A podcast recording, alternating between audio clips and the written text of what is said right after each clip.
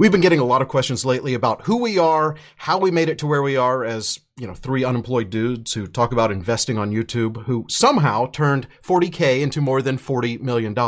Today on Dumb Money, the story of how we sold a startup and started investing our own money full time why we call ourselves Dumb Money, why we're even making these videos, and exactly what we did to get to this point. The good, the bad, the ugly, including a video that I made about Chris over 25 years ago about his hobby of shopping at garage sales that actually foreshadowed our current stock market investing style. Plus, we're going to reveal exactly what we're invested in right now as part of that $40 million portfolio. This is Dumb Money Live with Chris Camillo, Dave Hanson, and Jordan McLean, streaming live on YouTube. We are Dumb Money. Another day is here, and you're ready for it. What to wear? Check. Breakfast, lunch, and dinner? Check. Planning for what's next and how to save for it? That's where Bank of America can help. For your financial to-dos, Bank of America has experts ready to help get you closer to your goals. Get started at one of our local financial centers or 24-7 in our mobile banking app. Find a location near you at bankofamerica.com slash talk to us. What would you like the power to do? Mobile banking requires downloading the app and is only available for select devices. Message and data rates may apply. Bank of America and a member FDIC. Hey there, Dave here along with Chris and Jordan. Welcome to Dumb Money Live. This morning it is an episode decades in the making. We're going to take you on a journey back from present day to our early years. Chris, how long have I known you? Uh, it's, we've, we've been doing stuff since what? We are 14, 15 years old? Yeah, school library, you know, skipping lunch, talking about how we were going to place classified ads to start selling stuff in newspapers to make little amounts of money on, right, on trading things, right? Back then, that was at age 13, yeah. pretty much. Kind of That's how it started. Well, here we are. Here we are doing it. And Jordan, Jordan I met Jordan, what? Was that like the early 2000s? Uh, let's see. I think the first time I ever met you was at like a Kaboom Town at Len's car dealership. I, yeah, that's probably right. Although I knew of yeah. you before that. I didn't. Oh yeah, I'd heard your name like a million times. Because we were like competitors in the weird underground world of like programming for car dealers. Like I felt like we were uh, more like strange bedfellows. well, that's strange to say. All right, let's talk uh, first things first. Let's talk about this giveaway we're doing because on Monday we were talking about upcoming, upcoming earnings like Peloton and just how much Chris made in that stock. So they, they have earnings coming up next week, a week from today. And Chris had the idea of we want to give back to you guys in the community who watch our videos, who are active in our Discord community. And so we, we made it official. We, we now are planning to actually do this. Yeah, uh, yeah. I think uh, I was up. Yeah, as of yesterday, I was up three million dollars in Peloton. Um, as of today, a little less. Um, but I think when we did this, made this decision, I was up 2.3 million, which is about a thousand Peloton bikes, right? So if I made a thousand Peloton bikes, the least I could do is if Peloton hits earnings next week and goes up even a penny yeah. on earnings, all right. And by the way, they have a bigger chance of doing that today than they did yesterday. Now they're back down ten bucks. No, exactly. This this uh, might be my buying opportunity for Peloton. I've been out of it. Yeah, eighty bucks. Buy do, do you realize that that while Chris and and this is this is crazy. While Chris has made two million plus in this stock, was it two two point three when we did this thing? The promo yep. that we, yep. I'm going to show that promo in a second, by the way, because it's it's pretty amazing. It also has our eagle in it. Um, by the way, Dave, they're not entered in the promo just by being on our YouTube. They have to retweet Let me, the yeah. Dumb Money TV tweet. We'll, right? we'll play it, and then we'll we'll explain exactly what you need to do okay. to be qualified because we want to make sure that everybody watching today is actually qualified for this thing, and and how we're going to actually choose the winner. Hold on, Satoshi just made a, Satoshi just made a prediction. He said with today's loss, Chris is actually just giving away a tricycle. is that true? That, that's going to be our announcement at the end of the show. If, if things continue to go as they are. Bankruptcy. If I file for bankruptcy between now and next Friday, I don't think I'm liable to have to give this Peloton away. so we'll just have to wait. No, if if the stock goes up by one penny, you'll you'll still be fine, and you're definitely giving this bike away. But guys, but guys, you got to, you know, Jordan and Dave, they said, well, we can't just give away a Peloton. You got to give away like a year subscription too. So now I'm well, now you, we got to give away a Peloton and a year subscription. Well, you literally can't buy one without buying the first year subscription, so it's just kind of baked in. That's perfect. Okay, it's a, it's actually yeah. an amazing. So but I just wanted to say that while Chris made all this money, I was only in Peloton like for a few days. Chris talked me into it and then I didn't like it anymore. And so, um, and we've talked about why and all this on the show and we can go into that if you want. But, uh, I made $10,000 on Peloton and Chris made $2 million. So yesterday Megan was saying, I can't believe I just saw on social media how much you guys made on Peloton. Why won't you even buy me one? And I'm like, well, you don't realize I, I didn't make that much. That was, that was all Chris. So here is, here's the um, promo that we're running currently on Twitter and I think on Instagram. Take a look. We've made so much money on Peloton stock, $2.3 million in the last six months. I want to give away a Peloton bike to someone in our community. If Peloton stock trades higher after hours, we're going to give away a free Peloton. We will be live streaming Peloton's earnings call after the market closes on Thursday, September 10th. To have a shot, just share this post on Twitter and make sure you subscribe to us on YouTube. So be sure you watch us live on Thursday to see who wins. It could be you. That's awesome. I love it. My favorite part of that, Dave, is Jordan on his Peloton. That I when I saw that, I almost fell to the floor. It turned that out so just... good. Him pedaling, and then well, all actually, the stock so footage of other people on their Pelotons. guys, yeah. What's that? You you pedaling away, and then all the stock footage people yeah. pedaling. I thought that was great. so anyway, it's amazing. to right. actually so what, what enter, have do, you have to retweet our tweet that has that video. So we we did it on Dumb Money TV, so at Dumb Money TV on Twitter, and just retweet it. So I'll show you um, if I can pull up Twitter here. And Dave, you have software that will automatically random randomly pick someone. Yes, is that, that is what we're doing. So we're basically going to look at for all of the retweets, and here actually is uh, my retweet of that video. Get in on this retweet. So basically, go to go to Twitter. Dumb Money TV is is our uh, Twitter handle, and retweet this. And how many retweets do we have so far? This is probably 17 retweets of me retweeting it, which is not how you enter. You need to actually go to I the we have like a couple tweet. hundred retweets. We have 222 so like, like as of people. right now. Those are pretty good odds. So one in 223 right now. Oh, 227. Look at that. People are just like 227 getting in there. So here's the thing: they have to live in an area where I can order them a Peloton, though, because like if you live in France, I can't order a Peloton there. Is so accurate. So it has to be in an area, right? Like U.S. What is it? U.S. Canada, wherever Germany. Peloton ships to, and if if someone yeah, who wherever. doesn't qualify wins, we'll we'll pick another. But yeah, we're in, as yeah. long as we don't have more than I, I, found some software that does it. As long as we don't have more than three thousand retweets, which you know at this point, look at that, two forty one. I don't I don't see us getting to three thousand, but I have I have a free way to do it. Otherwise, I think I have to buy some software. But we're gonna we're gonna do it based on retweets of this tweet. So make sure you get in on that. Yeah, awesome. I I I love it. I love it. Um, all right. So before we get into talking about you know the full history and all that stuff, Dave, I, I can I want to just go over a very brief timeline of my account because people always ask us how long i get a bunch of people asking me how long did it take to make the first million? Yeah. right? I got that tweet yesterday. So here's the thing. I invested $20000 in the stock market in 2007 and it took me three years to grow that from 20000 to three no wait. No i invested $20000 in the stock market in 2007 and it took me three years to grow that to $2 million that's 100x in three years. Okay. Now, over the next 10 years, I generated $15 million of additional returns off that money. And this year alone, so far, I've generated an additional $15 million of returns off that money. So that's $33 million over the last 14 years, starting with a $20,000 investment. That's that's it. Like that's my whole history right there. That's that's amazing. I, I have not actually done that math to figure out what my uh, timeline history was. I, sh- I should really do that. But but you you did that because you were writing a book and you needed to get it audited and you have this you know in your book you publish the yes. the trend line chart of what your portfolio did uh, as audited by some accounting firm.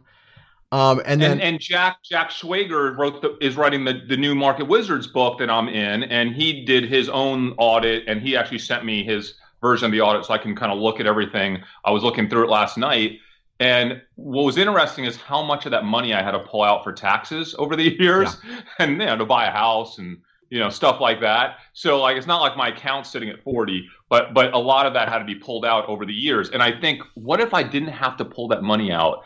The compounded returns would have been exponentially higher now, right? I mean, I could be up to close to 100 million right now if, if without only, yeah. those And if only you didn't have So- living expenses or you had, you know, some kind of income that was replenishing that money instead of having to take it out of the stock market. I, I saw Yeah, I saw you here- tweeted yesterday by the way. I saw your uh you tweeted that stock chart. the flex tweet. This is- this I is your new flex a flex tweet. tweet. yeah, that's my that's my flex tweet. But here's the thing: people also want to know like where where is this going? Well, listen, my plan is to take my plan is to grow this to hundred million dollars in the next five years and a billion dollars in the next ten years. You might think that sounds crazy. No, I don't. I but that's my plan, yeah. and I'm sticking to it. I I think that that I think that you're you're going to do it for sure.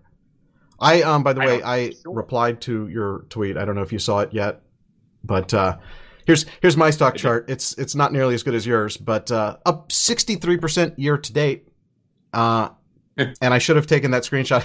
I should have taken that screenshot a few days ago because I was even higher then, but there you go. That's I did reply to it, Dave, and I was I replied like, "How good was the timing on my screenshot?" Right, like Yes. that was that was it. The screen, the timing of me doing this There it is. last night was, in retrospect, genius. Um, it wouldn't look it looked a little less impressive this morning, to say the least. Um, Oh, look, metal for breakfast. yeah, uh, so, he he had one share of Microsoft, up 70%. Good job. yeah, there you go. He edited Listen, some of guys, the original Dumb Money channel videos back in the day. I, I think the important thing, guys, is when we talk about our history here, people need to understand that it starts really small. Like we didn't start big. We started like really, really, really small. In fact, we, me and Dave, uh, and I know Jordan, you were working for many, many years, but we worked forever just to try to spin up a next enough like side hustle money, right? To be able to even invest in the stock market. Because like we had day jobs. We just worked normal day jobs like everybody else does. For not not just for a couple of years. We we worked real jobs for like a decade. Uh, over a decade. Yeah. Like we worked our butts off for the man for over a decade. And the whole time we had little side things going on to try to scurry up a little bit of extra cash that we could invest in the stock market. And when we finally did and we started investing, we had this social arb methodology and it exploded. And I'll never forget the day that I crossed $100,000 in my brokerage account. I thought I was the richest person in the world. And that day, literally the thing that went through my head was someday I might be able to grow this to a million dollars. And I was like, and it wasn't that much longer after that. It was Yeah. like a year and a half after that that it, that it hit a million after I hit 100K. The first hundred k Um, was like a, a grind to get there, and then oh. and then you Oh. had enough capital to actually, if you can if you can double a thousand dollars, that is amazing, right? But if you can double a hundred thousand dollars, it's just it just gives you that much more ammunition to keep doing that. Yeah, and when I wrote that book, Laughing at Wall Street, back, and that's the book that, guys, if you haven't gotten it yet, I still have a few hundred copies. Just dumbmoney.tv forward slash book. If you live in the US, I'll mail you a free book. My buddy Patrick's mailing out the books. He's doing it this week, next week. I want to get rid of these books. They're, they're free. We're just going to literally send it to you. But when I wrote that book, I turned 20K into 2 million. And I was wondering at the time, I like, am I going to be one of those guys that just burns out, right? Like, that's just, like I, I have the book like i was so happy to have the book out because it was like cementing that i did something and now maybe it was all going to fall apart like i Was like can i ever take this 20 this 2 and turn into 20 right and like i it happened right like it, it literally is it, it's happened and now i'm at the same point going could I, could I turn to 200 Yeah. Right? And we're going to tell you some stories about, you know, things along the way, some of these random business ideas. And you see in our little timeline, uh, garage sales. That's a video that 25 years ago, uh, I made following Chris around on this little thing that he would do is just going to garage sales, buying stuff and then selling it for mo- more money than he paid for it, which is, which sounds like something that Gary Vee is doing to this day.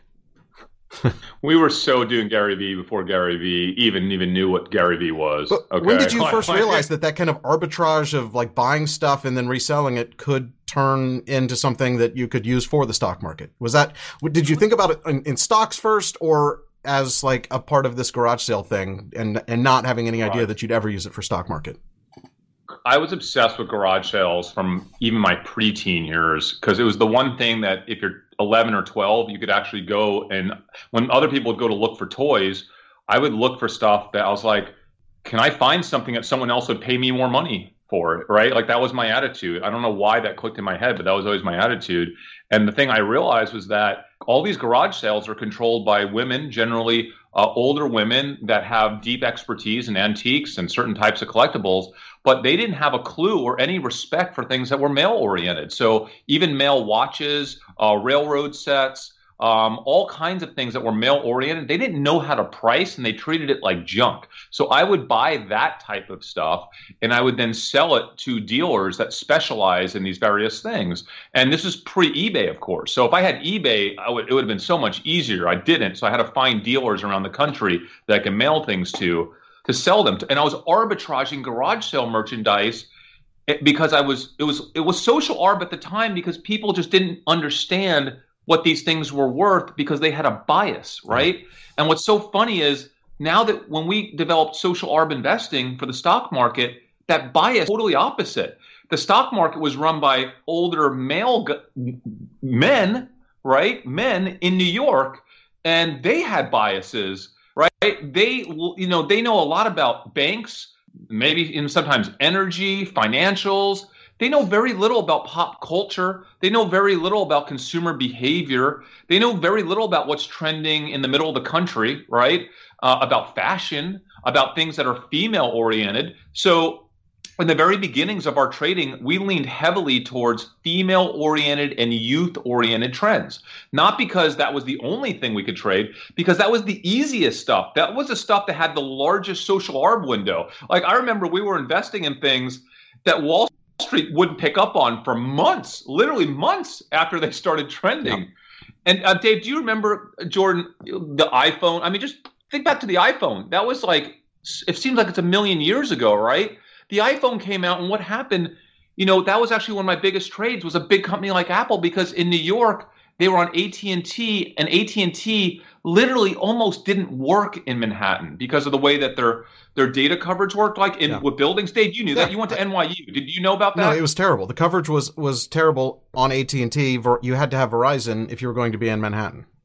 Yeah, and so because of that, like people weren't using iPhones on Wall Street, and not to mention the fact that they were using Blackberries because they worked for these legacy financial firms that couldn't easily switch over to an iPhone, and all these dudes on Wall Street are using their BlackBerry because that's what they got to use for free, and the whole world is ripping on the fact that the iPhone doesn't have a keyboard, right? Yeah.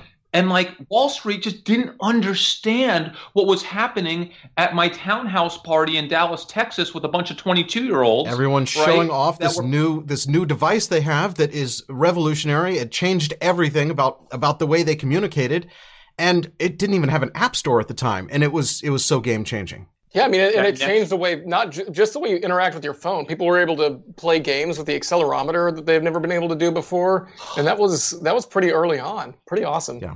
But Jordan, no one was seeing that in the financial Yeah, industry. They, totally. they physically weren't in a place to be able to see it. They had what we call geographic bias. Okay, there's demographic bias and there's geographic bias. This is one of those trades where there was a massive amount of geographic bias, um, and honestly, people are like, oh, I bet that methodology only works on penny stocks or small stocks. No, The biggest, no, the it biggest works on the, biggest. biggest stock in the world.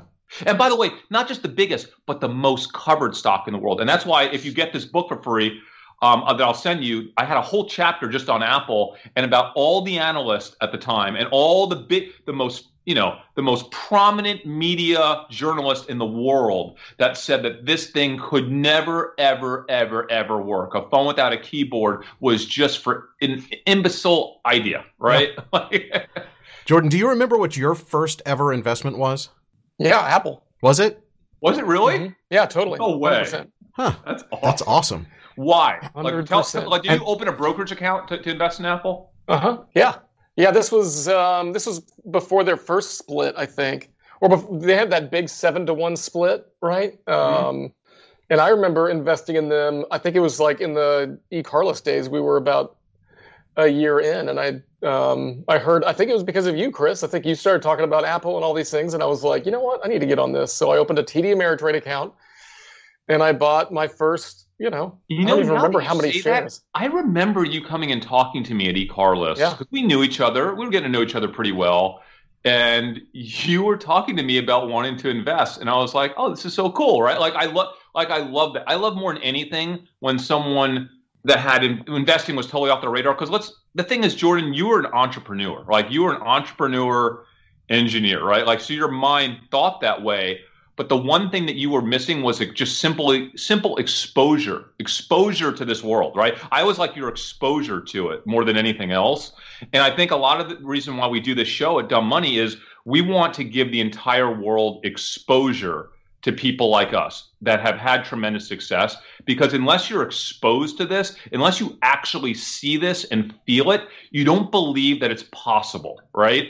And so the more people we can get in front of with this show, and that's a big part of our motivation, right? Everyone asks, "What's your motivation? Do you want to sell stuff to people? Do you want to come up with a trading program? Like are you trying to like what are you trying to do? What's your game here? What's what's your purpose?"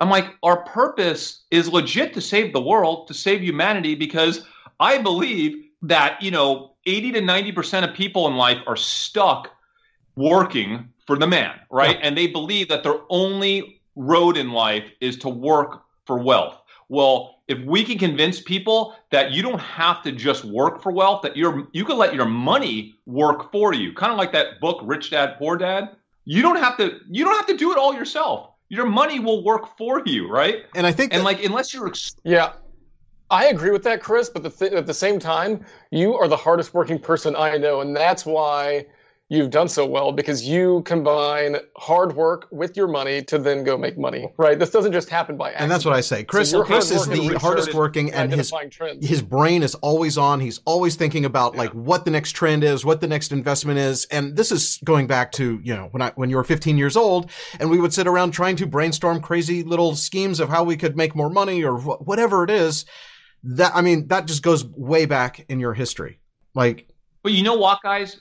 It's not mutually exclusive and you don't have to make tens of millions of dollars. Most people aren't necessarily needing or wanting to have to make tens of millions of dollars. If they can make 1 million dollars over 20 years, 10 10 or 20 years, that is a huge game changer for their life and I truly believe that time beats effort, meaning just having your money in the market and having it sit there for a long amount of time.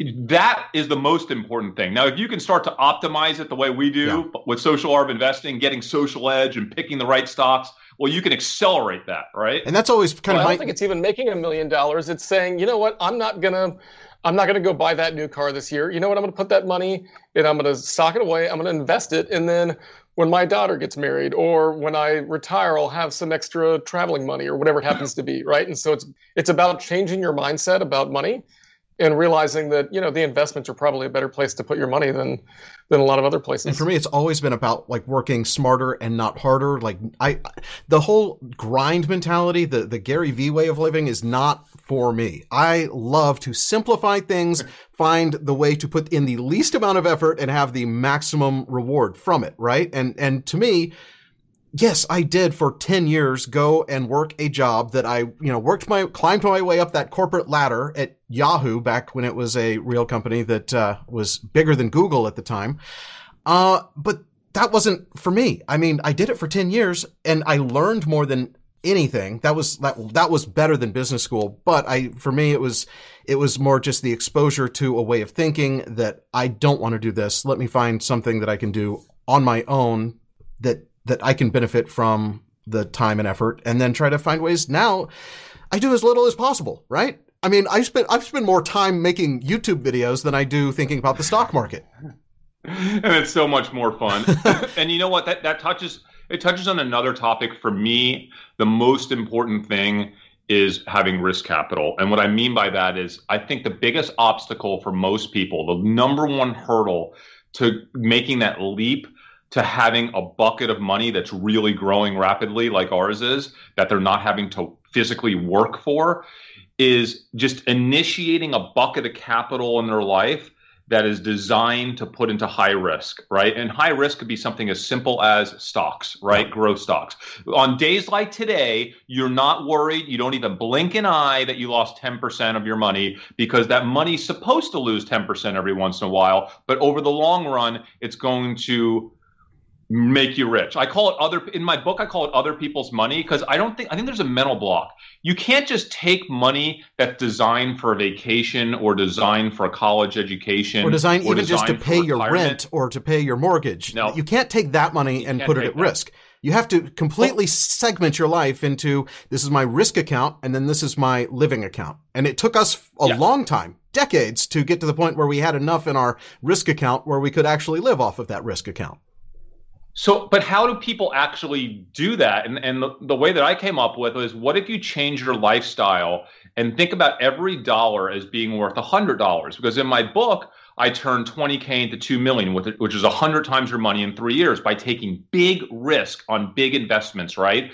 And so if you think of it that way, if you start coup- clipping coupons, I don't clip coupons right now, but I used to in the back in the day. So you might not ordinarily be interested in clipping a coupon to save a dollar. Like my time is worth more than a dollar, and it's kind of embarrassing, right? But what if that dollar is hundred dollars? Because you can grow it to hundred dollars over three years, or even over five or six or ten years, right?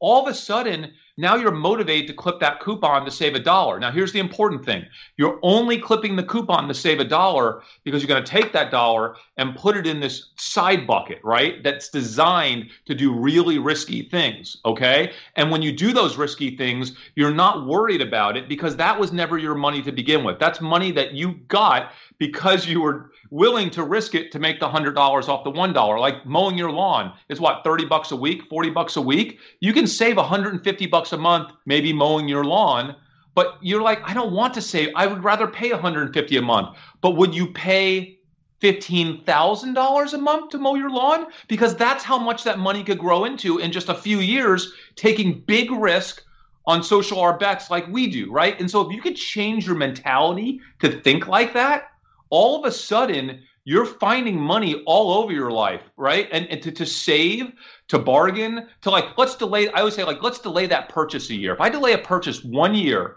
how much cheaper is that TV going to be in a year? That exact TV, right? That right? You'll save a three hundred bucks. That's like thirty thousand bucks, right? If you multiply by hundred. Yeah. Hey Chris, you saw that uh, you saw that spreadsheet that I put together of like by how often you trade your car in, how much yes. money you'll you'll waste on cars and it's like if every you know if you trade your car in every year and it's like starts out being a $55,000 car over 30 something years you'll spend about a million dollars on cars. Seriously. And that, which is crazy. You know, you can, if you can delay that to the 6 to 8 year mark you uh, spend about a fifth of that. And but Jordan you think, you think about that was amazing but you know what you didn't do? You need to add the time value of that money too and how much it will grow. Do you have yeah. any idea how much bigger that would be if you mm-hmm. actually like added in conservative you can even say like if even if you just invest at 5% how much how much will that grow yeah. right? You just throw it in like the SPY exactly. But that's something that we've kind of done all along. I remember like i would drive the same car for for way longer than most people right? I how long did i have that like uh that mitsubishi eclipse? How long did i have the like like i would i would have these cars and just keep them. Now i just lease and you know don't worry about it. But Back in the day, so, I was very conscious of if I were to trade my car in, I'm going to just take this big hit. And Chris, how long you you drive your car until they that Jeep you had? It was like falling apart. The bumper was falling off.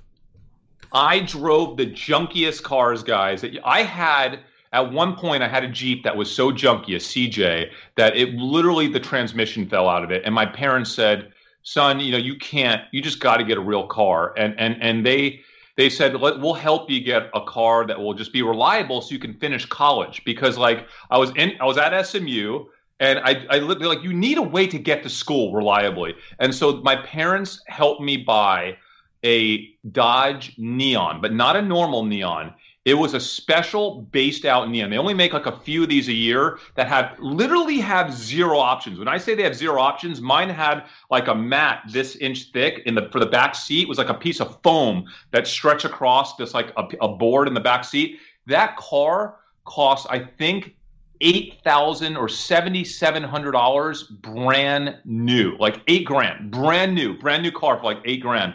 I sold that car three years later or two or three years later for I think it was two years later. Ready for this? For a profit. I because the the the, the, the when you look at the black book for the value of a neon, when you go to trade it in, it said it it averages it based on average amount of options, right? They don't have a trade-in value for that weird based out car. So it's just like they're just giving you wholesale based on what it should be worth a normal neon, not the weird one that literally doesn't even have air conditioning inside of it, right? And you, yeah, you were um, so proud of that at the time, and but you were not proud of driving that car. Like I made a video about you back in the day where I uh, pointed out how you scraped the name off so that people wouldn't know that it was a, a neon. A neon, like that would help. Unbelievable. Oh my goodness. Oh my goodness. That is that's insane. Um, but yeah, guys, it's it's all about it, it, it really is all about having risk tolerance. I keep my cars for six to eight years. So even today, I will keep my car for about seven years. I remember the, the, the scariest moment in my life financially, not scary, like the moment that I thought this is going to cost me a million dollars over my lifetime was I, I bought my wife her wedding ring back in 2004. It was the most expensive thing I've ever bought in my life. I was like, I can't believe it was. It literally took like all my money back then to buy this, like th- this wedding ring. And I knew when I bought that wedding ring that the investment returns that I was giving up on the money that I spent that ring on, I could literally probably retire off of, right? At some point in life. And that's exactly what happened. Like when I, I still compute in my head the returns I would have gotten off that ring. But you know, it was so special to her. It meant something to her, and I'm so happy I did it. But it, eh, like, you know, that's how I think. I'm like, I'm so frugal because I think about a dollar not as a dollar. I truly think about every dollar being a hundred or even a thousand dollars, right? If invested right. So like, I'm thinking a thousand to one now because that 20k is now well over 20 million, right? So and now it's just in 14 years. So like when you think of every dollar as being a thousand dollars, think about how frugal you get. And that's oh, yeah. why I'm so frugal. That's why people think I'm insane when I'm like, you know, I have an above ground pool in my backyard, right? in, in the most expensive neighborhood in the state. It, which is insane, right? Like that was that think, was because you I'm needed insane. it quickly, and you're but you are you're, you're going to do an in ground pool next yes, season, but your your budget on that is like a quarter of the average budget for an in-ground pool in this neighborhood. and our less. friends were making fun of me. They're like, "Why do you have such a strict budget when you've made all this money?" I'm like, "I'm like." I think it's all about setting expectations with contractors too, though, right? Because if they yes. they come in, they see the neighborhood, and they're like, "Oh." Yeah. oh there's definitely to, uh, there's definitely a surcharge here. Totally. Now, totally. I think it's time. We have all these people on. They came to one reason. no, no, for I have a reason. question for you, Dave. I have to. I have to ask you a question. Okay. I have. I, there's something on my mind. If we're going back, can I just ask you? Well, we're gonna go. We're gonna go just, all the way back and show that garage sale video after we reveal our portfolio. So, how far? How, fine, how far back are you going? Uh, even further back. I want you to tell us because I just remembered this last night. Tell us about your little on and off again career as a jingle man, right? Tell, tell us about that. Do you have that still? Do you have? Can you pull? Uh, I wish I would have told you in advance. Yeah, you should have told me. No, yeah, I, I, I was in radio. I, am not I'm not a jingle man, but I did actually work at a production studio where they sang all the jingles. Like there's one studio in Dallas where all of those radio jingles were recorded, and I worked there, but not for the jingle company. I worked there for uh, a show. This was like my senior year in high school, right before I went to college it was called USA Overnight. And from midnight until 6 a.m., I would go to this recording studio in the middle of the night. And I was the producer of this live syndicated show that was on in a bunch of different markets. Uh, do you remember the DJ Shadoe Stevens? His kid brother was the DJ who uh, hosted this show, and I would go there and I would put together all the sound bites, the entertainment stuff. I'd do these edited like movie reviews. I had my own little movie review thing on the side before the internet really existed. I, I was doing uh, this thing called the blurb, where I would do these two minute radio interview like things on where I would give movie reviews to morning shows across the country by calling into the morning show and doing a little back and forth with the DJ. So I like, I was, I was doing, I did so much random stuff. But how about the CD that you made that you used to sell? You had a CD of like sounds that Yes. you sold to other radio stations. What was that? So that was called Radioactive Noise. I, I think the website is still up, and that was that was production elements that were like this new cutting edge style that like that really is they're still using to this day. I hear my sound effects on radio to this day, by the way, and it was it was this thing that I sold for like fifteen hundred dollars for a single CD that had like a thousand little random noises like like record scratches and like digital noise and just all kinds of radioactive noise. And I had a, a one called drum beats and I had I, I came up with this whole like series of things. But yeah I, I produced uh, I produced some of the sounds that are still being used to this day on broadcast uh, radio and television. MTV was a client. It's awesome. I love it. but yeah I that was that was my that was my um, pre-college career was doing all kinds of radio stuff and i would come back to dallas during the summers and i was a dj uh, on pretty much I, I think in dallas i've been on every station. I was on I, I started at y95 which turned into oldies 94.9 which turned into power 95 and there were a bunch of different things. I was at 106.1 kiss fm when they first signed on i did all the production. That was that was when I was in high school too, because the radio station was just a few blocks from the high school, and after school I would go and produce the stuff for like the morning show and all of the promos and stuff like that.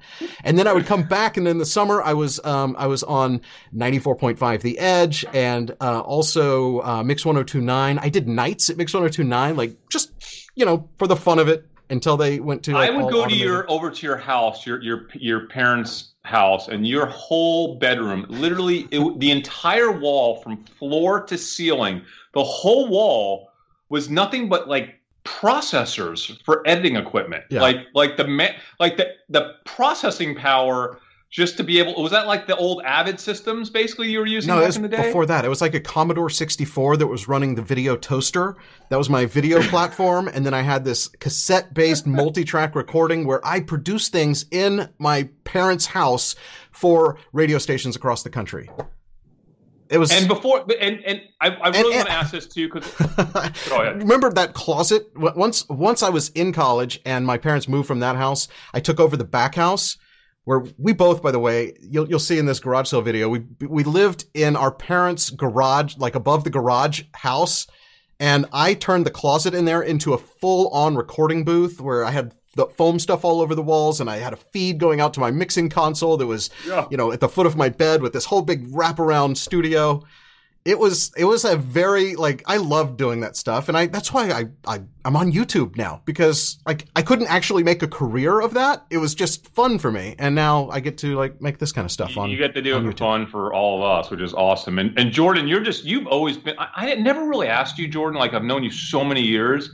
Like prior to us, like our time, like you've always been like a build. Like I just think of you as a, like a builder. You got to be building stuff at all. Like before eCarList, like before you started working to build the tech behind eCarList, like.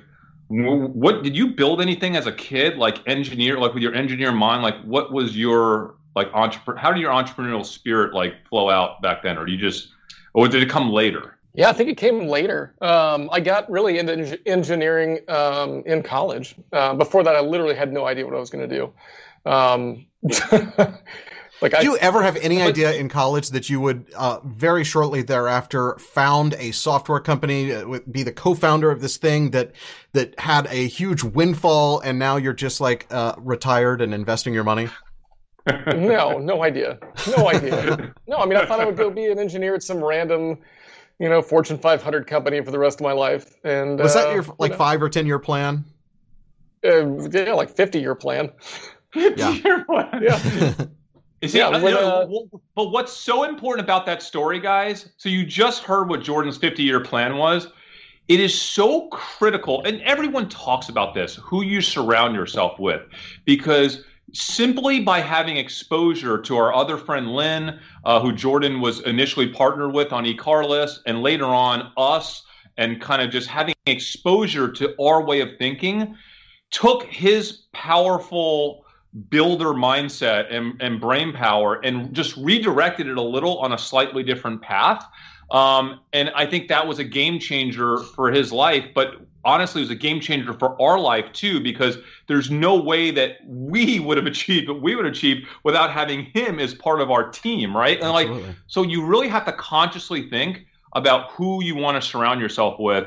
I don't care what point of life you're in. If you're 40 or 50 or 60 or 70, you're trying to do something interesting. You got to be around people that have you know different mindsets that are going to expose you to different elements of the business community to of investing of being you know entrepreneurial like you just have to force yourself into different social circles period i think that's the most important that's like the biggest life lesson i'm going to give to my kids Yes, not even just social circles. I mean, I, I think social circles are important, but also just different. You know, if I were to just totally appease myself and dive into things, I would just be, you know, studying science all day, every day. But I know that I need to learn different um, different things to be successful in my life. So I, you know, I try to be well rounded. I try to learn about politics. I try to learn about, you know, uh, Monetary finance policy. and economics and monetary monetary policy and all these different uh, um, all these different things. And it comes full circle, right? Like it ultimately contributes to your investing mindset, which is important because we don't look at a lot of the stuff you look at, but we have access to it through your brain power, right? And so like you Mhm. can't do what we're doing alone, guys. It just it doesn't work. It literally does not work. And you know what? If you don't have someone, you can be part of our team through the Discord community. Dumb what is it? Dumbmoney.tv forward slash Discord. That's I it. tell everyone that. Everyone's like, Chris, can you coach me? Can you do this? I'm like, no, just join our Discord. There's like 500 of me and Dave's and Jordan's inside of there, and we're a team together. And like, like you don't get it. It's not. That's not how it works. Like it's it's group. It's about shared knowledge and shared experience and shared insight and shared vetting and like that's what this is all about. By the way, when we talk about motivation, guys, if you want to know why we do this, why we're on YouTube spending all this money to put together this show to share with you guys, part of it is selfish. Part of it is because we need you. We need the best of the people that are following us to join us in Discord to help us surface new investments, to actually help us vet investments. Some of my biggest trades this year, guys, are the result of me building confidence from reading about research that's being done in our Discord group from people that follow this show. Like I am I have more to benefit from our audience than they have to benefit from me. Yeah. And that's what people don't realize. I They're think like, that you- oh, you even talked about- selling us something at some point in the future. No, no, I'm making more money off you from your brain than from your dollars, right? Like I don't want your money. I want access to your insight. I want access to what you see in Ohio, in Atlanta, in California. I want you to help me vet investments. I want you to help me make more money for me, but I don't want your money. Like people don't understand that. And it's a big part of why we do this channel. Sorry. That was my rant for the day. Good rant. No, I, I, wa- wanted to see what we want to do. We need to do a portfolio reveal because people have been tuning in and dying to see it. And we also need to show this garage. Should we like flip the order? Should we go ahead and since we're talking about all of like our history, should we show this video Yeah. then reveal our portfolios right after? Yeah, I think we have to. Yeah. Okay. Yeah, let's do that. So let's uh this this video was 25 years ago, the summer 26 years ago, the summer of uh 94, I think. I I can't remember, but I I, I looked it up at the time. It was tw- it was 26 years ago. And we're like 19 years old. And this was in the summer uh Chris was living in his parents, like I said, uh, in the in the back house above his parents' garage so embarrassing. and this is like something we ju- we just shot in one day and it's it's it's like me trying to be a documentary film guy so here it is it's a youtube debut this is garage sale underworld The garage sale. On any given weekend, you're sure to find 10 of them. Furniture, jewelry, appliances, just about anything can be found at garage sales. But there's more to it than the merchandise. The people who actually go to these sales make up the garage sale underworld. Most of the serious shoppers are antique dealers looking for a great deal on a one of a kind item. But there are the eccentrics. Like Buddy, who likes to buy what he describes as junk. If you can't buy the best, buy the worst. And there's Chris, a 19 year old college student majoring in business. Amongst the garage sale underworld, he's known to be the best at what he does buying old junk and reselling it to antique dealers and consignment stores for profit. We'd like to go out and make some money. It's 4 a.m., and Chris is making his plans with his associate Patrick. Okay, North Henderson, in the vicinity, 35B. 35B. Let's check it out. That could be that could be decent. 35 fees right Determined to be the first person to get into the garage sale, Chris plans carefully. It'd be nice if they let us in at 5:30. I don't think it's gonna happen. I'd like to get out there by 5:30 anyway. In the middle of the night. It's now 5:30 a.m. Chris has chosen the mimosa sale at 6635 Mimosa as his first sale of the morning. That's it. We got it. There's nobody here yet. We did it. All right. All right. We did it. First step done. Chris is somewhat conservative as far as professional garage sale shoppers go. He prefers to wait until 7 or 8 before knocking on the door and waking the homeowner up. They're up. They don't want us to know they're up. I guarantee we- you they're should we up. knock on the door? Shh, shh, shh. Keep it quiet though. I don't want I don't want them to get mad at us. It might. Uh, I want to stay in their good side. If they can let us in before anybody else, you know, you we don't want to disturb them. Just after daybreak, one of Chris's chief competitors arrives at the sale. Having a garage sale today? Everyone in this underground society seems to know each other, and yet they are all willing to all but kill each other to get to the very profitable jewelry first. Chris was able to keep his competition away by convincing them that it would be hours before the sale opened. But, you know, if they're not up, then. You know, They're not. We haven't even seen a speck of light come out of the house yet. Just before 7 a.m., lights were seen in the house, and shortly after, the homeowner emerged, presumably to hang garage sale signs. He let Chris get a coveted peek at the merchandise and informed him that the sale wouldn't start until 9. What did you see? Can did you have that on camera? Yeah. Did you get that on camera? With our help, Chris determined he'd do better at another sale. After closely reviewing the tape, uh, we got a good peep inside the sale. Uh, nothing worth staying for. It's still early enough to get to another sale before it opens. Chris was lucky. Okay, where, where are we going? No, no. Right. Oh, it's a disappointment. Definitely a disappointment for the first sale of the day. But hey, we got to we got to peep early. At least we wouldn't stick around till nine to find that out. 5818 Ferndale. This could be a good. I like the house and I like the cars. I like the furniture I see inside. It's a furniture sale. We could get a good piece of furniture out of this one. Could also get some good electronics. Moments later, the competition finds him. Chris tries to scare them away by spreading a rumor that the sale wouldn't open until 9. It didn't work. An even larger crowd gathers. After only five minutes on the scene, a team of antique dealers decides to ring the doorbell. They got no answer.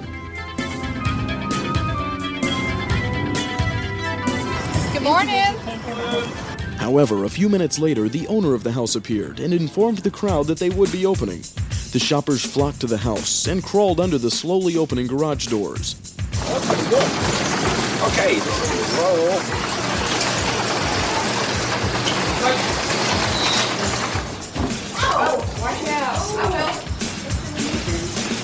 The jewelry was hit first. Buddy found his kind of items. You know, if you can't buy the best, buy the worst. The homeowner was happy. But I love him because I got to get rid of this stuff. Did you say something about another sofa that was coming? After only a few minutes, the professional shoppers had come, bought, and left, on their way to the next sale. Everything, including the family pet, was picked over.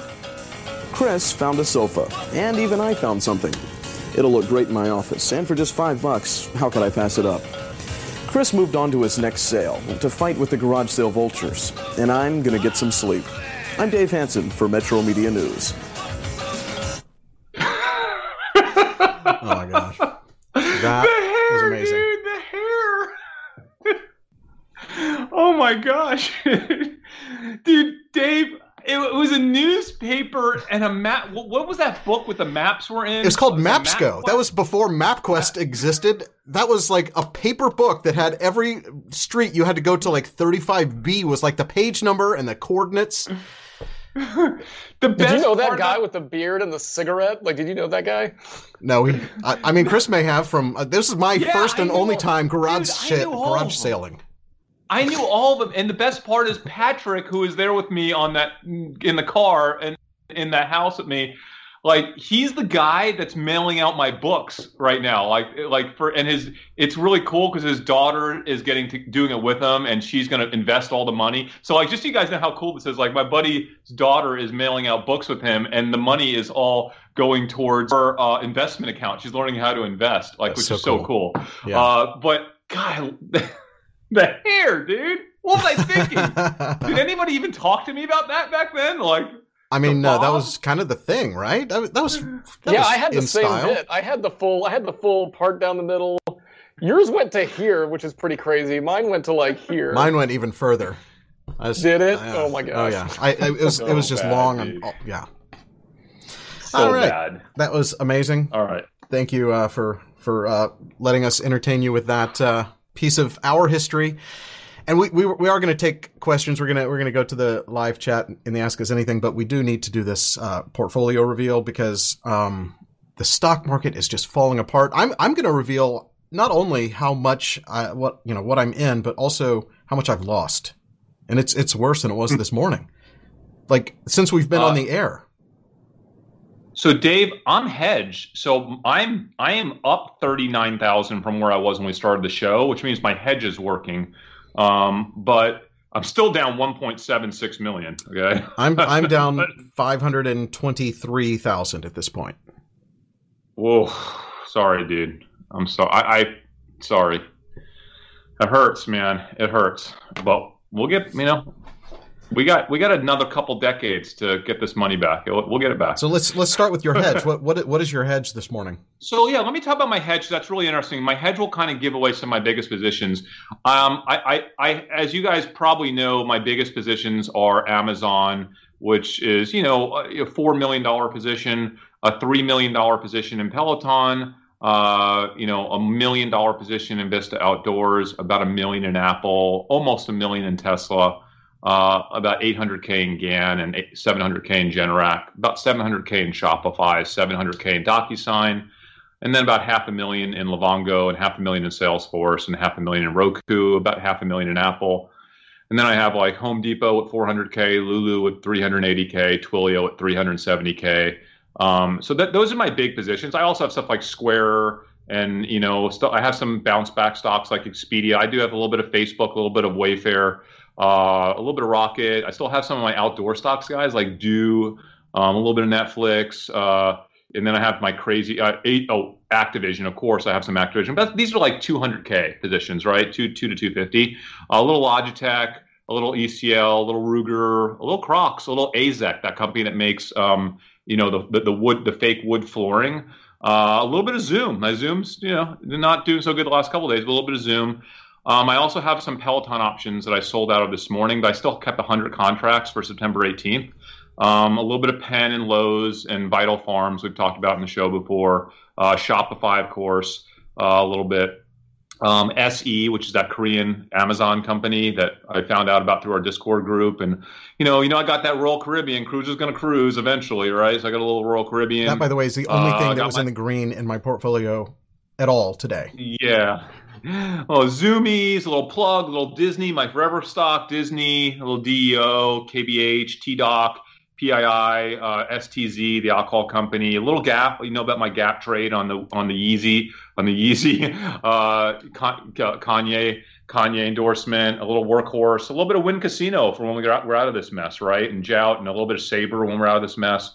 Uh, DHI, BLDP, FVAC, uh, Beacon Roofing, we talked about that trade. It's not a big trade for me, but I have a little Beacon. And you know, Jordan, I still have some of that DIIBF, that bicycle company out of Canada that makes Schwinn and stuff. So got a little bit Dorel. Industries. Dorel Industries. Yeah, I, I bought more of them actually a, a little while ago. And you know, I got my Nikola, so I'm just waiting for that next collab to be announced. But I hate Nikola, but I own Nikola. I hate it, but I own it. I own it temporarily, but I hate it. You hate it as a company, you love it as a want- yeah. stock. And guys, by the way, I'll talk about my hedge, but I, I'm shorting Ruth, I'm shorting Dave and Buster's, I'm shorting VF Corp because I think Vans are going to have a really tough quarter. But I might rethink that if people do a lot of outdoorsy stuff this winter, and it, if it ends up being good for uh, North Face. But I'm looking at the data really hard. But I want to talk about the hedges I put on this morning. So I put on a hedge uh, on the QQQ. And what I did was I bought 400 of the 295 puts expiring tomorrow. Um, and that, you know, right now the market value of those puts is about $375,000. I also bought um, Amazon puts. I have 30 of them. My Amazon puts are the uh, 3425 puts expire, expiring tomorrow, and it's about $300,000 of puts on Amazon that I have. Okay. And that's I bought that's puts a, on that's my a app. hedge because you own so much Amazon. That's a hedge. It's a hedge, okay? Because I own so much. I own four million dollars of Amazon. I bought a hedge on my Apple. uh, 200 of the 130 puts expiring tomorrow. It's about 160k worth of puts right now, and I bought a hedge on my Tesla, so about 50 50 contracts of the 430 strike price put expiring tomorrow. It's about a hundred thousand dollar, hundred twenty thousand dollar hedge put right there. So I have, you know, I don't know what that is, guys, about six or seven or eight hundred thousand dollars, maybe close to a million dollars of option puts that just to carry me through to tomorrow. Um, I'm going to look at this really closely when I get off of the show today and monitor the market. If I start, this is, I'm not great at this. I want to be very clear with everyone. As good as I think I am uh, as a social arb investor, uh, basically early identifying change and connecting that change and investing in companies that would benefit or be harmed. I don't time markets. It's just not what I do, guys. Like I'm not any better than anybody else in the world at timing markets, and I don't want to pretend to be any better. Um, I'm going to do the best I can to hedge myself a little bit here. The only market I ever really timed was the great pandemic of 2020 uh, when we saw it coming. But that's because we had actual information, right? So we basically hedged the entire market and went deep short just prior to the big market collapse 2020, yep. which is a big part of my gains this year. Um, but I did a little bit of that in 2008, but I was about a day late. And so I saved myself from losing money in 2008. Um, but I didn't make any money back then uh, off of that big market collapse. Uh, but that's it. That's my portfolio, guys, and that's how I'm hedging it. So you know, and I have not done any hedging yet, and it's probably.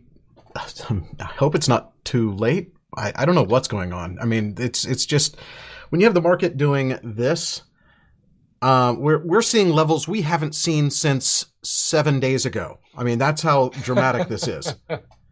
But yeah. Anyway, here, here's here's my portfolio, um, and and the app is sorting it alphabetically instead of by uh, by holdings. But I can tell you that Amazon is is my biggest holding.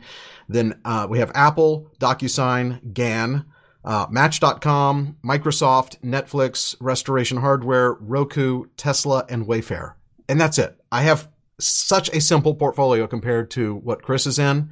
I also do have options in, uh, oh, look, Cheesecake Factory. Those, those options that expire in, uh, January, uh, are up $700 today. Calls, yes. Okay. Calls? Yes. Uh, and then I have our Cruisers Gonna Cruise that I just have to have for, uh, for the sake of, uh, my t-shirt. Uh, those are the Royal Caribbean January, uh, 60 calls that are up $12,000 today. That's my nice. only. That's my only ray of hope is that uh, cruisers are going to cruise. Nice. I don't know why I had nice. that chart on the like whole that. time. Sorry about that. And Jordan, I know you don't make any like your account's not crazy or anything, but can you just tell us a couple stocks that kind of uh, would represent the type of stuff that's in your portfolio? You know, you don't have to tell us like exactly how much. Yeah, my, my I mean, my biggest position is also Amazon. I mean, it's not half my portfolio, but it's like five or six percent at this point um, which is um, which is about as high as I'll let something get. Is, is, is that um, the biggest own... percentage? Oh yeah, you're, well yeah, diversified. By double, yeah, yeah, by double. So then after that, it's um, Google and Facebook and Microsoft are the next three biggest, um, and then just a bunch of random stuff. Um, like I'm still holding on to Polaris. I'm still holding on to HP. Is probably actually embarrassingly a good size um, position. Now my worst I will tell you my worst trade so far this year, energy transfer, and I'm still holding on to it for some reason. I don't know. I just can't. I can't. Can't pull the trigger on that one. Yeah, it was a bad. It was a bad play. Uh, but I've got AES. I've got um, what else do I have? Um, oh, I've got a REIT. I've got um, what is that thing called? Annaly Capital Management (NLY). Mm-hmm. Um, that's a good size one and a good uh, good little payout. I think like ten percent or something like that a year. Um, but yeah, if we look at like yeah. my biggest holding is Amazon. Chris, I don't know what your like percentage of your account is in a single uh, stock these days, but Amazon is 43% of my portfolio. So you can tell what um, 5% loss in Amazon is doing to me today. That's huge, Dave. That is like crazy, that's, that's like your big. the way you used to invest back back in the day when you would put like 80% of your you know, portfolio into a single yeah, stock. I, do you know at one point in my life I had a hundred percent and by the way, guys, we're gonna have a lot of episodes like this where we'll dig into different aspects of our past. We can't get our whole history in one episode. But uh, I had 100% of my portfolio in Nintendo stock back when the I think was it the Switch? Not the, the Switch first came out, or the one not the not the Switch. Way before that. What was no, the no, big Nintendo the, platform? 15 years ago. Yeah, that- like what the big. that?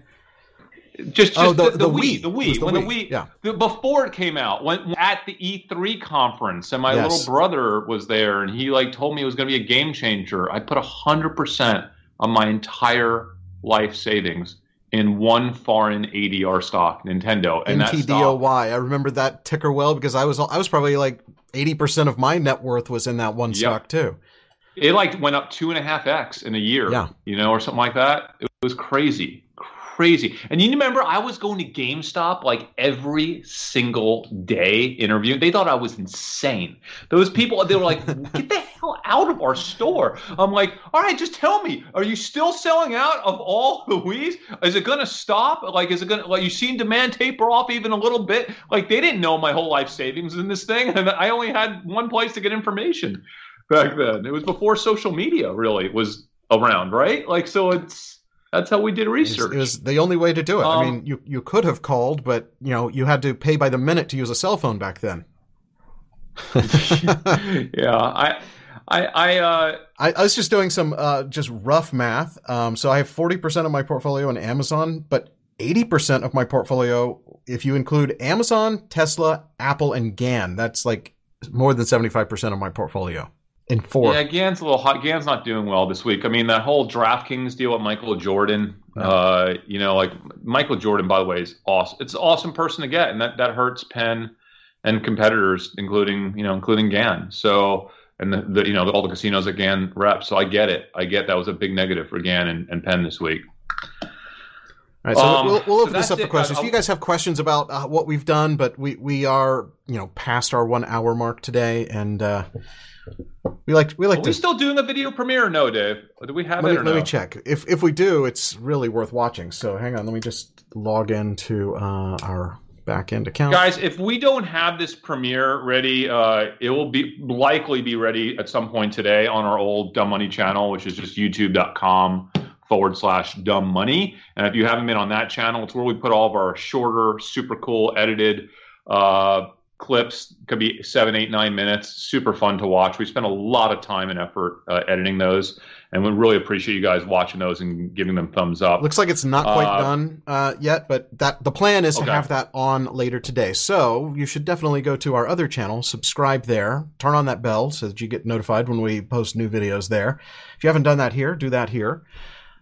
Like buttons. Do Dave, we have to talk about SPH, uh, propane. Can we talk about propane for a minute? Yes. Because everyone wants to know about it. I don't know if you guys have been in Discord. It's like one of the high conviction trades that a bunch of our community is vetting and talking about.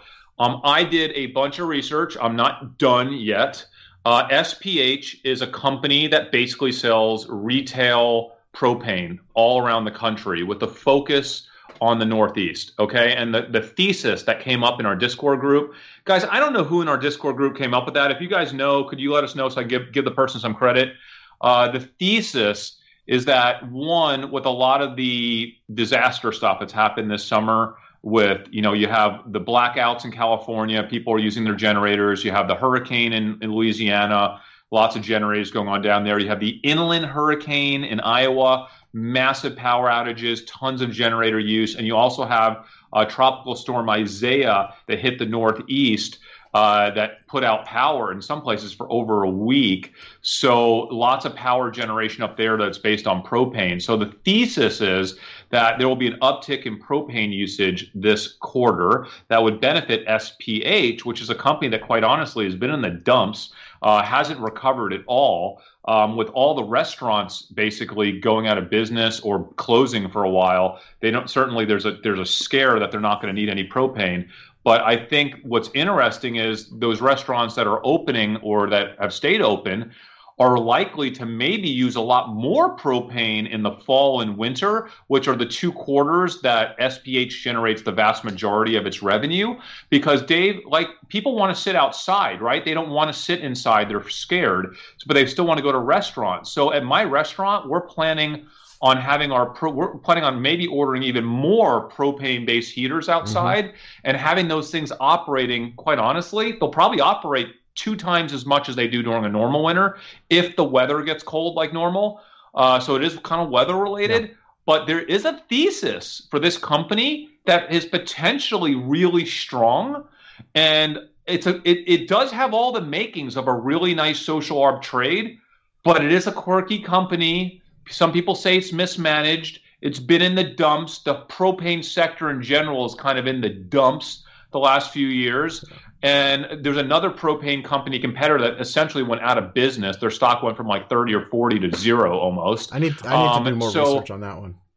Yeah, Isn't the I mean, price listen, of propane up though? Um, so or I know nat gas is, but I don't know about the propane. price of propane, Jordan, I think is actually down. I believe Okay. because people were saying that they should be able to buy their propane cheaper, but they're not really selling it cheaper. So the word yeah, they lot of have a the fixed. They have a fixed sales price on the. you know, yeah, the because here's the thing, Jordan. Like like the propane market, it's all about distribution, right? So it's not like it's not like you can there's like five different propane brands when you go to buy propane propane at the grocery. So if SPH has deals with 5,000 groceries and people like that that sell the propane, like they kind of could do whatever they want in terms of pricing because there's not that much elasticity when it comes to demand. People want their propane and either they're not going to shop you that much, right? Um, so Yeah, and some don't people don't. uh Didn't it run some people's houses too? Like if you live out, you know, people have Yes. like huge, uh huge deals of propane, like in their backyard. Like if you live out in the country. Yeah, so I listen, I haven't finished my research on this stock, but I will say this.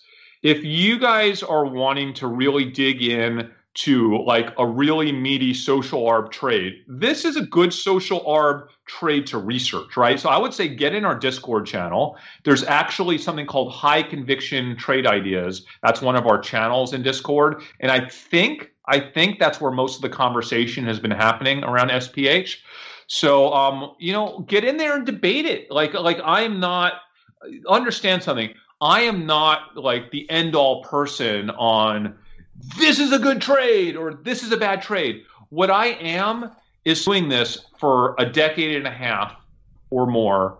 That I, I'm, I'm going to contribute just like anyone else. I'm gonna, I'm gonna surface things that our group might not be thinking of. Uh, I'm going to help with the research, and I hope I can contribute on this one, but it's not me being the end all decider whether this is a good trade or not. I'm researching it. I'm just like you guys. I'm trying to figure it out. I'm reading everything I can about this company. I would love for you guys to start making some phone calls if you can to some propane dealers and asking them, hey, is demand the same way we've been doing this with Peloton all summer long? Let's do it with this company, right? I mean, it's the same process over and over and over just different companies. So you guys are getting the process down now. Let's go through the process. Let's share the intelligence, and everybody can make their own decisions at the end of the day, uh, whether it's a good or bad trade. Oh, there's an SPH channel. Thank you guys. So if you go to Discord, there's actually a channel for SPH when you can really dig in. I haven't made my decision, guys. I don't know if I like this one or yet. I'm, I'll, I'll, I'll figure it out. I haven't I haven't done the research yet either, so that's definitely something that I need to look at. Yeah, I, it's a it's a fun one.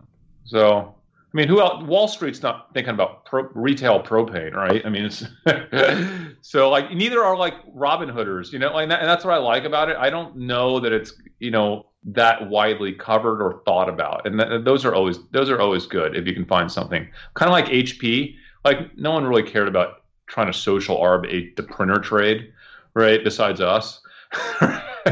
yeah, for sure. But uh, all right, man.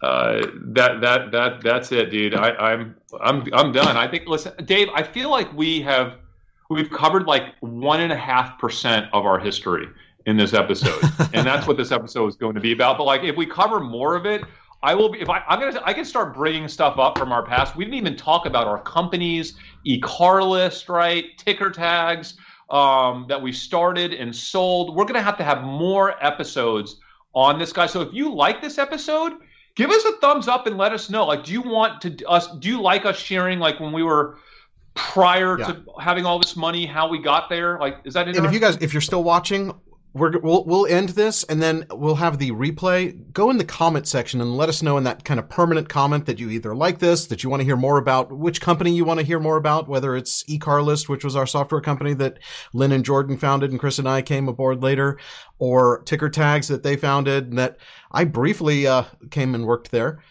before you sold it, and then um, Wiki tags. Yes, that was going to be the Oh, big yeah, wiki tags.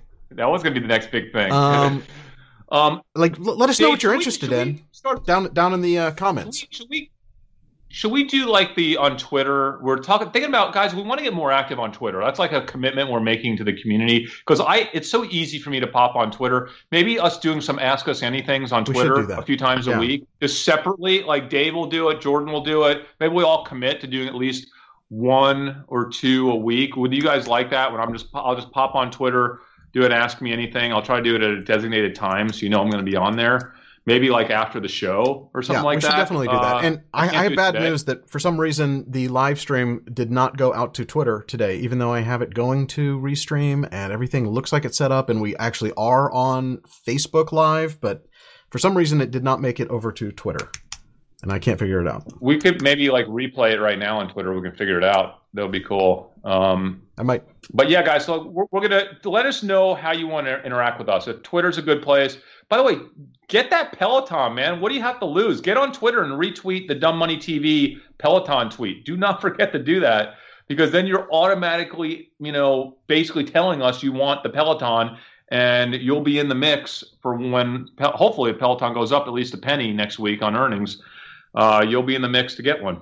Uh, Dumbmoney dot That's it. or, or twitter.com slash dumbmoneytv is where you get that official tweet and you have to retweet the one in the official tweet to uh, be officially entered which it's pinned to the top of our page so uh, you should be able to find that without a problem And but guys, follow us separately on Twitter if you want to just have direct conversations with any of us. Uh, at Chris Camillo, right? At Jordan McLean, is that right, Jordan? At Dave Hansen? Underscore. There's an Jordan underscore in there somewhere. they're on the screen here Yeah. dave hansen chris Okay. camillo All right, jordan cool. underscore mclean underscore is your middle Yeah, name right Twitter.